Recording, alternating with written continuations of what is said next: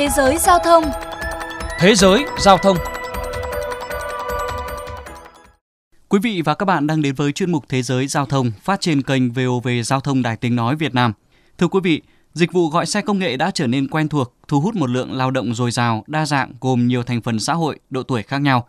Tuy nhiên, mối quan hệ giữa người lao động, cụ thể ở đây là các lái xe, với các doanh nghiệp cung cấp nền tảng ứng dụng công nghệ chưa rõ ràng, quyền lợi và trách nhiệm không cân bằng, dẫn đến nhiều thiệt thòi cho người lao động.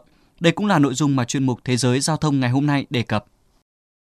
Gig economy, hay còn gọi là nền kinh tế làm việc tự do, là cụm từ phổ biến trong những năm trở lại đây. Đây là nền kinh tế mà ở đó mọi người thường làm việc bán thời gian hoặc tạm thời, còn các công ty có xu hướng thuê những người làm việc độc lập và tự do thay vì nhân viên toàn thời gian. Tiêu biểu cho nền kinh tế này chính là những người giao đồ ăn hay các tài xế taxi công nghệ. Nhưng vì còn khá mới mẻ, nên nhiều quốc gia chưa có các biện pháp chặt chẽ để quản lý, nhất là về việc đảm bảo quyền lợi cho người lao động. Bà Margaret Vestager, Phó Chủ tịch điều hành của Ủy ban châu Âu cho biết. Những người làm việc cho các nền tảng công nghệ hiện nay phải đối mặt với nhiều rủi ro như thiếu thu nhập, mất việc làm. Còn với những người được nhận việc thì vẫn vấp phải nhiều vấn đề như điều kiện làm việc kém, giờ làm việc kéo dài, không được đào tạo nâng cao tay nghề.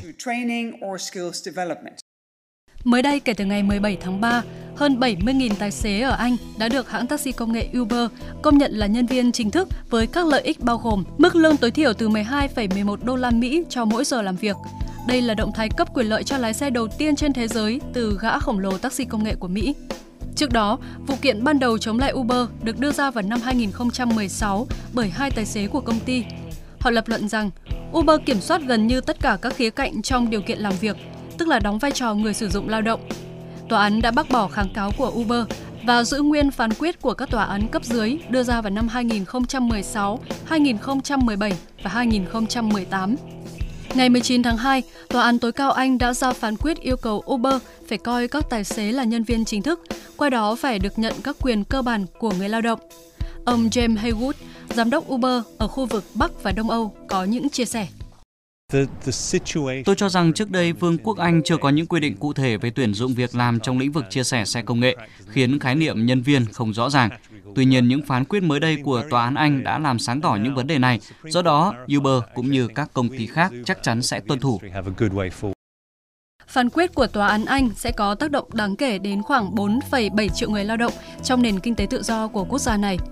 Vụ việc thua kiện của nền tảng Uber được cho là có thể tạo ra một hiệu ứng lan tỏa rộng hơn ở phạm vi khu vực hay thế giới, thậm chí không chỉ tác động tới Uber mà còn các công ty lớn nhỏ khác trong lĩnh vực chia sẻ công nghệ hay là giao hàng. Đây cũng là một trong hàng loạt động thái gần đây của các nước châu Âu trong nỗ lực tìm kiếm quyền lợi công bằng cho những người lao động trong nền kinh tế làm việc tự do. Ủy ban châu Âu cho biết họ đang tiếp nhận phản hồi từ các công đoàn cũng như các doanh nghiệp trong đợt tham vấn kéo dài 6 tuần với nội dung về cải thiện điều kiện làm việc, tiếp cận bảo trợ xã hội, cơ hội đào tạo, nâng cao tay nghề cho người lao động. Về phía Uber, hãng cho biết sẽ tiếp tục phối hợp với cơ quan chức năng, các nhà hoạch định để tìm ra phương án phù hợp nhất. Ông James Haywood chia sẻ. Chúng tôi hy vọng rằng mọi người sẽ có thể nhìn vào những thay đổi mà chúng tôi đã tạo ra trong 3 đến 4 năm gần đây và coi vụ việc này như là một tiêu chuẩn chung mới hơn là việc chỉ xem xét đúng sai. Giờ đây chúng ta có thể làm những điều tốt hơn cho các tài xế bằng việc cân bằng giữa tạo tính linh hoạt trong công việc lại vừa cung cấp những biện pháp bảo vệ cần thiết.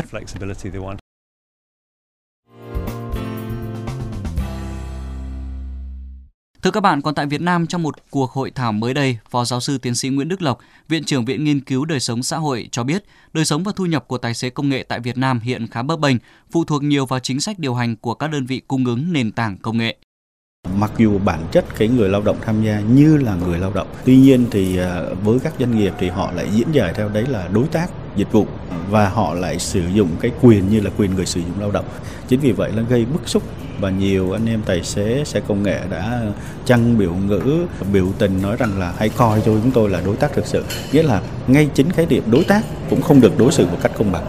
Như vậy thì chúng ta phải có một cái hành lang pháp lý một cách rõ ràng.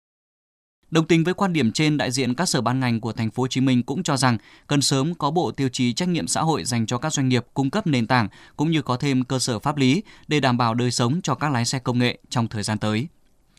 Đến đây chuyên mục Thế giới Giao thông xin được khép lại. Cảm ơn quý vị đã dành thời gian lắng nghe.